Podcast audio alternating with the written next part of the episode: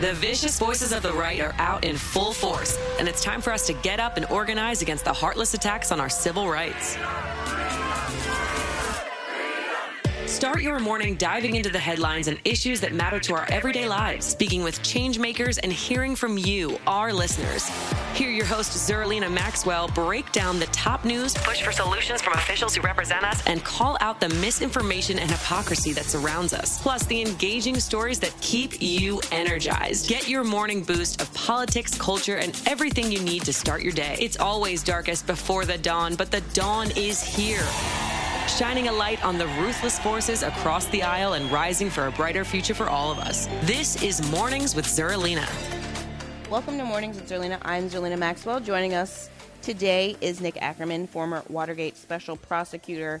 We're going to break down Jan 6 because we just saw testimony from Cassidy Hutchinson. Okay, Nick. So, my first question um, was this, is essentially is Cassidy Hutchinson, is she John Dean or is she Alexander Butterfield? Uh, I think she's a little bit of both. Um, first of all, she's the John Dean in the sense that she's really given us the outline of the criminal conspiracy and what happened and put the knowledge right in Trump's uh, head that he knew about the violence beforehand, that the violence was clearly a means to stop the count of the electoral college vote.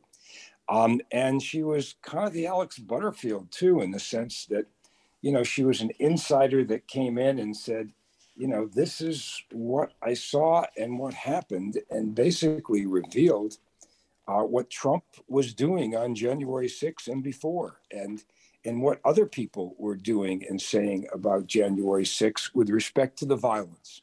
So, in a way, she was a bit of both. Um, I mean, it, and she's. Go ahead. Yeah. No, no, I was just saying when you think when you put it that way, um, it, it's so fascinating to think about the historical parallels. And again, I, I sort of liken what we heard yesterday to like Donald Trump trying to drive himself to the bank, like to rob it, right? But then ultimately somebody in the form of a Secret Service agent blocking him from that um, ability to do that.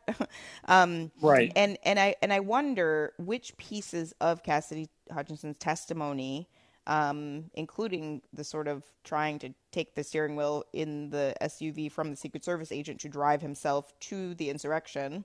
Um, which pieces of her testimony stand out in your mind as basically knocking down any defense um, Donald Trump and his allies had to this idea that, like, they couldn't have known about the violence. They didn't intend for the they had nothing to do with the violence. It was, just that happened spontaneously, randomly, and we had no awareness or involvement. The intent question.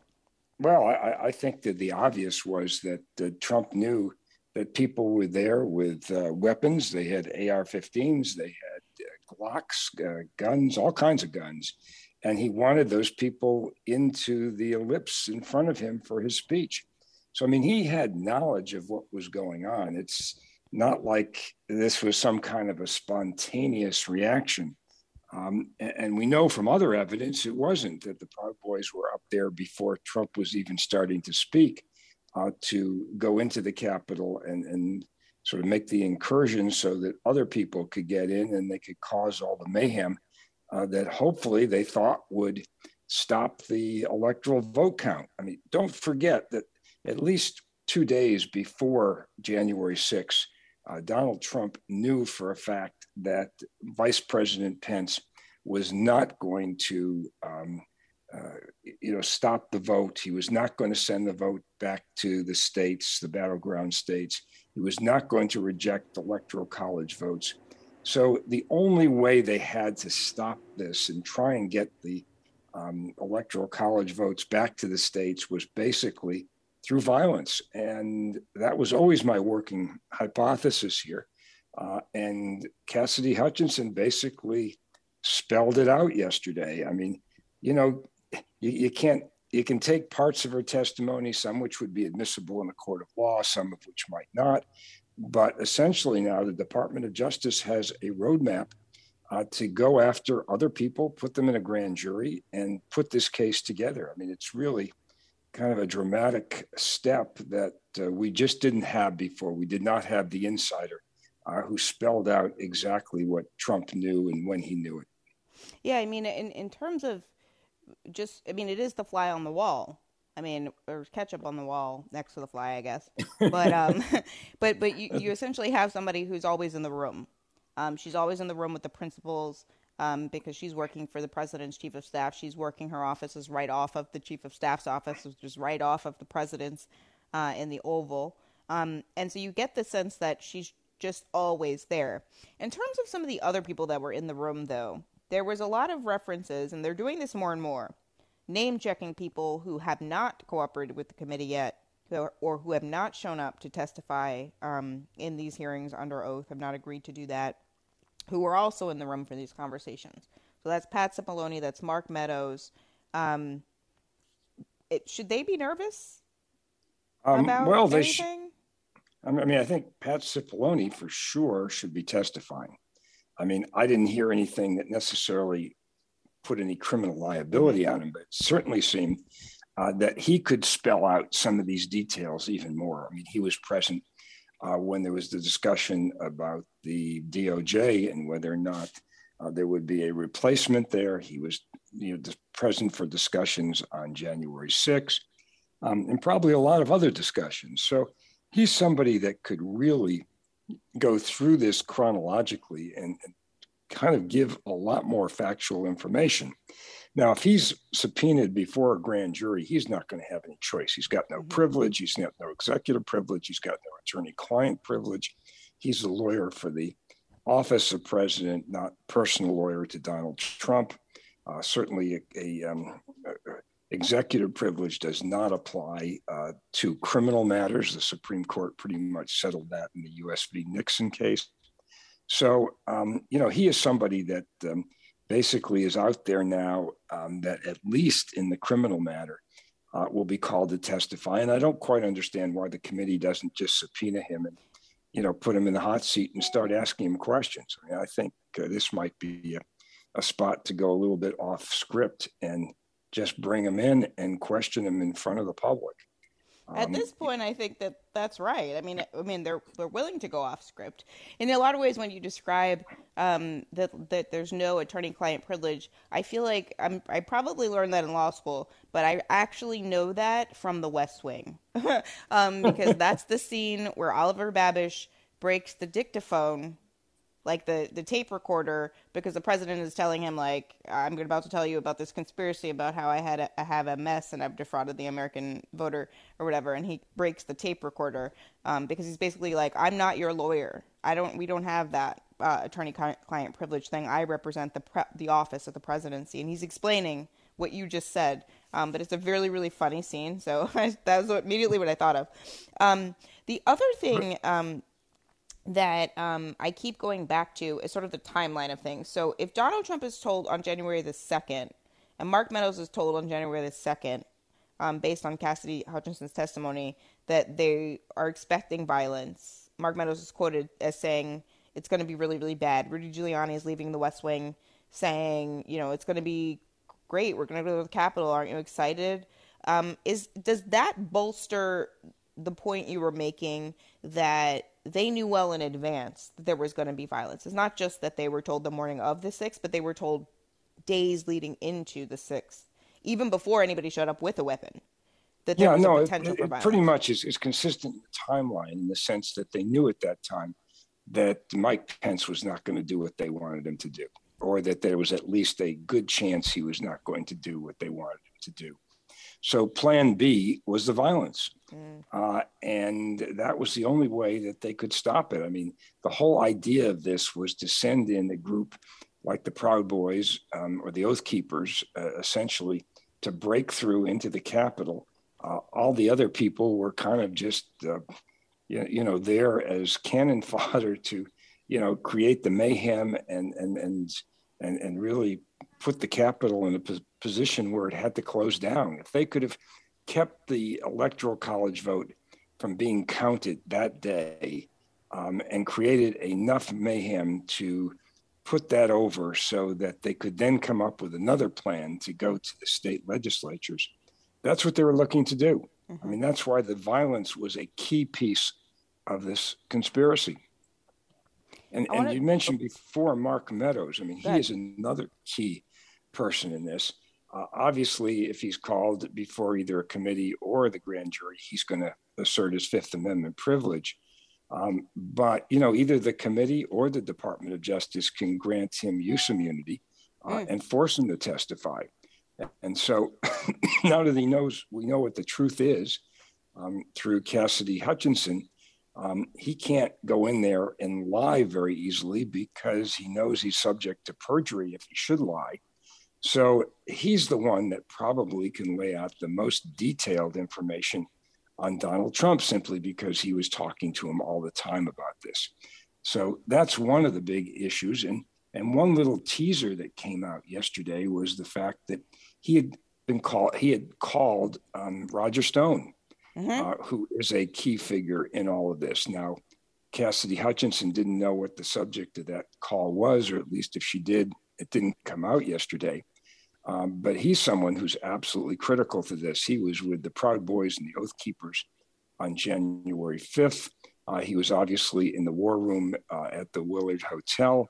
And he is the person that created this whole, um, you know, thing about the, stealing the, the, the vote. I mean, this whole program about um, the, the vote being stolen started back in the Republican um, primaries in 2016. This is the mm-hmm. guy who created it. This nonsense about, you know, trying to use that as a, a political weapon to put questions or, or, question the vote, the validity of the vote in the first place. So he's somebody that um, I think the committee is going to want to, um, uh, you know, push further, or at least certainly the Department of Justice finding more what more evidence there is of his involvement in, and his being the bridge between Donald Trump and the Proud Boys and the Oath Keepers.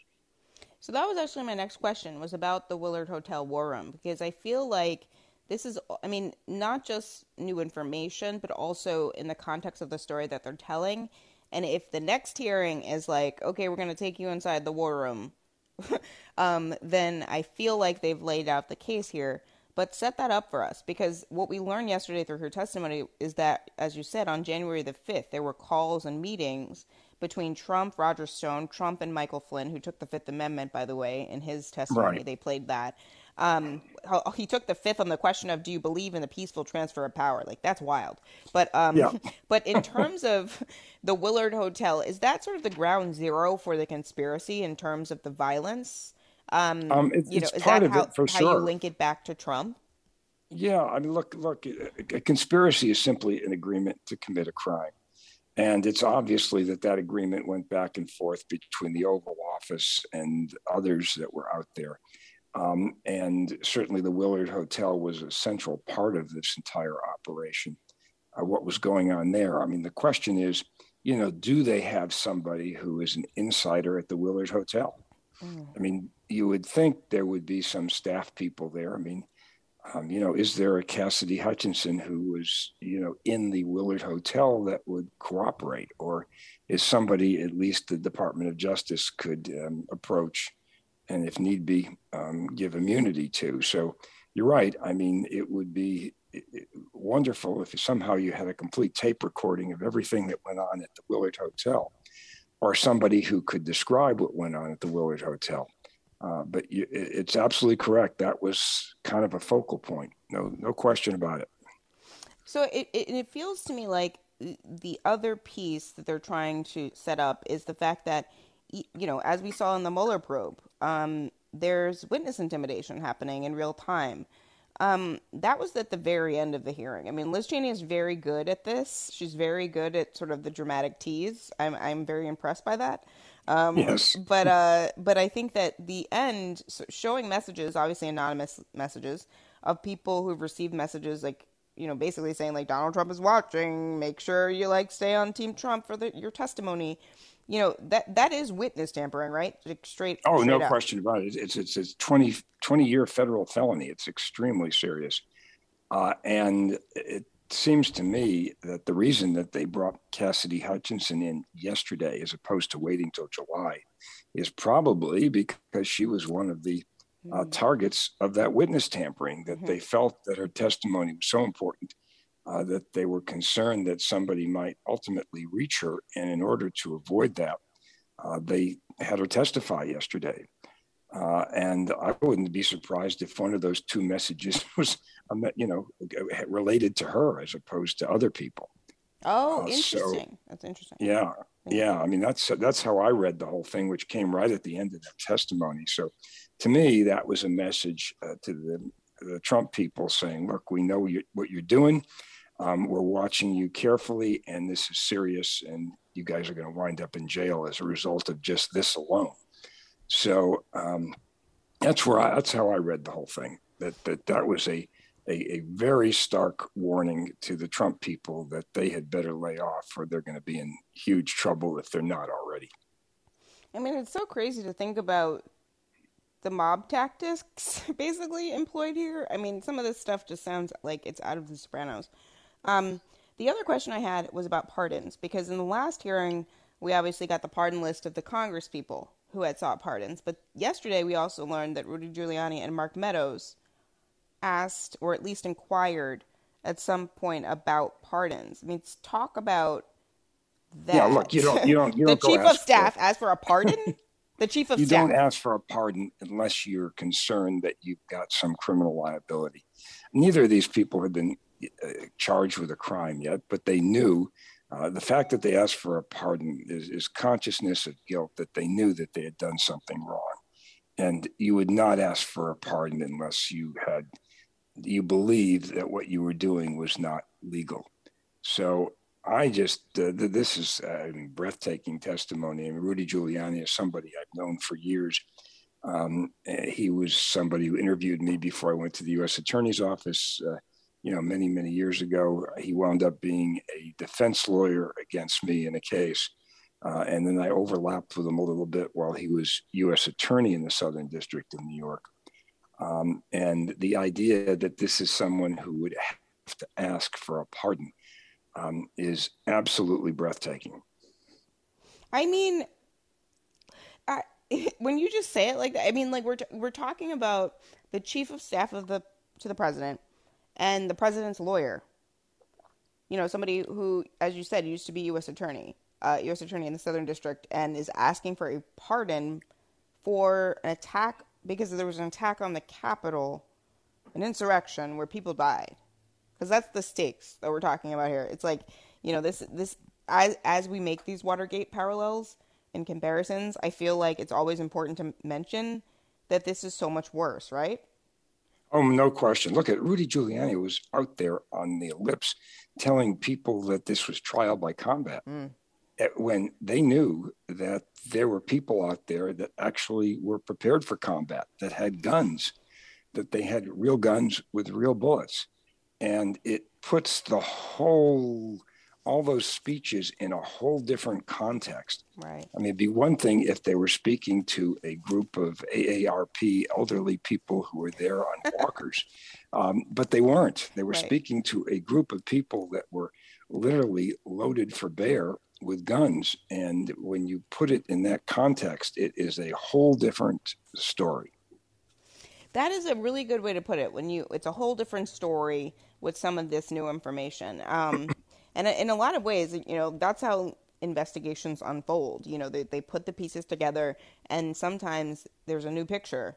Um, but I think the picture we started out with was that Donald Trump certainly um, knew that there people that people were going to go to the Capitol that day. He called them there to be there. He told them to go. Um, but also apparently attempted to go. So that's actually my last question. We have about four more minutes. So there's a lot of back and forth this morning about what happened in this SUV between Donald Trump, the president of the United States, and a Secret Service agent who refused to take him to the to the Capitol. Um, how did you read that information? Is that just sort of like entertaining, or is it also evidence of Trump's intent to go and participate? In the violence. No, of course, it's, it's, it's evidence of his intent to participate. He wanted to be there. He actually said he was going to be there in his speech. Um, and then the Secret Service prohibited him from going there because they couldn't they guard him, they couldn't protect him.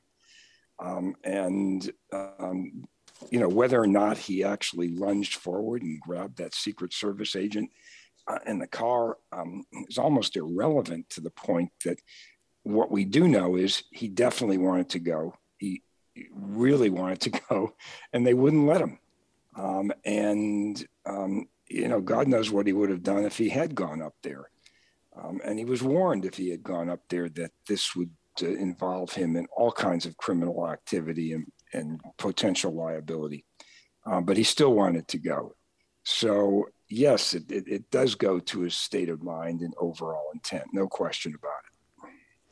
The other thing they keep going back to, and I, at this point, I now have it just like uh, on a sheet of, in my yellow pad. It's like text to Mark Meadows, is what it says at the top, underlined. Um, but one of the things they keep doing, and I love a good timeline, is going back to the text to Mark Meadows the day of the insurrection. They use the president's tweet at 224, and then they also keep going back to the text messages Laura Ingraham, text to Mark Meadows 232, Don Jr. 253, Hannity 331. Um, how how does how do the text messages to Mark Meadows and Trump's tweet fit into the conspiracy? Because I feel like Mark Meadows, after yesterday, I feel like you know, as you said, he may have criminal liability because it feels like, especially because she described him sort of sitting there not doing anything, like it was a dereliction of duty of sorts. Is there any liability well, associated with his conduct on that day, given the fact that all these people are texting him to tell the president to tell the violent, you know, tell the protester to go home, and he's ignoring them? Oh, sure. He was going along with the plan, the plan of the mm. violence. I mean, he wasn't going to stop the violence because that's what Trump wanted. Mm. So, yes, I mean, it goes to his criminal liability and his participation in the conspiracy. Um, what's also interesting is that the Trump tweet about Mike Pence, you know, came after um, Trump was aware that uh, there were people out there asking or yelling that uh, Pence should be hung um, and having made all of these threats against Pence, uh, Trump sends out this this um, tweet that just added more fuel to the fire. I mean, it was like putting gasoline on a fire. Basically, it, um, it, it again showed what his intent was in terms of you know fomenting and maintaining that violence uh, to stop the Congress from moving ahead with its constitutional duty to count the electoral vote one of the things I've learned actually to that point from um, Ryan Reilly um, and also Scott Mc- Scott I can't remember his last name, but from CBS News, and I'm blanking on his name at this moment, which is unfortunate. Um, but those two reporters who have been like in the courtrooms during the D- Jan 6 trials for the regular people, you know, the people that broke the windows. Right. One of the things that they actually have pulled out um, as a data point is that there was an uptick in violence after the tweet. So the tweet is at 224, and the the worst of the assault in terms of the attacks on police officers and and the violence that we saw on January 6 happened right after the tweet. And in sort of they looked at um, all of the defendants' cases and sort of did that analysis, and so that stands out to me as something because you know the president is directing He's he's the director here. He's not even just the reality star. He's directing the show. No, um, it's just like Chairman Thompson said at the beginning of this whole thing that, that, that, Trump was the person behind it. He was the coordinator. Uh, everything came back to him. It was all done at his direction. And, and what the committee promised they would prove at the beginning of these hearings is exactly what they're proving. It is what a time. It's a lot, but I, I hope that um, Nick has been helpful um, to you guys at home in, in just breaking all of this down. This is this is so. Sometimes I sit down and I sit quietly and I'm like, like yesterday, for example, I went to my refrigerator at the end of the hearing, you know, to fill up my water bottle, and I'm standing there as the thing is filling up, and I'm literally like, the president attacked a Secret Service agent to try to try to drive himself to the insurrection. Like I just said that out loud. I was like, that's what we just learned in this hearing.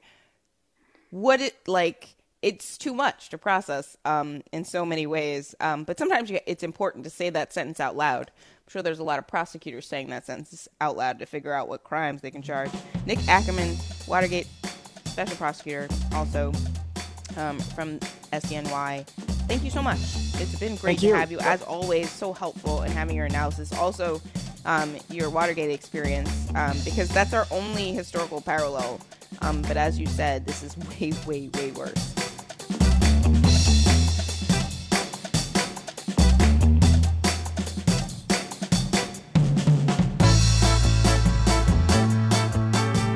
Thanks for listening to Mornings with Zerlina. Check in for new episodes every weekday.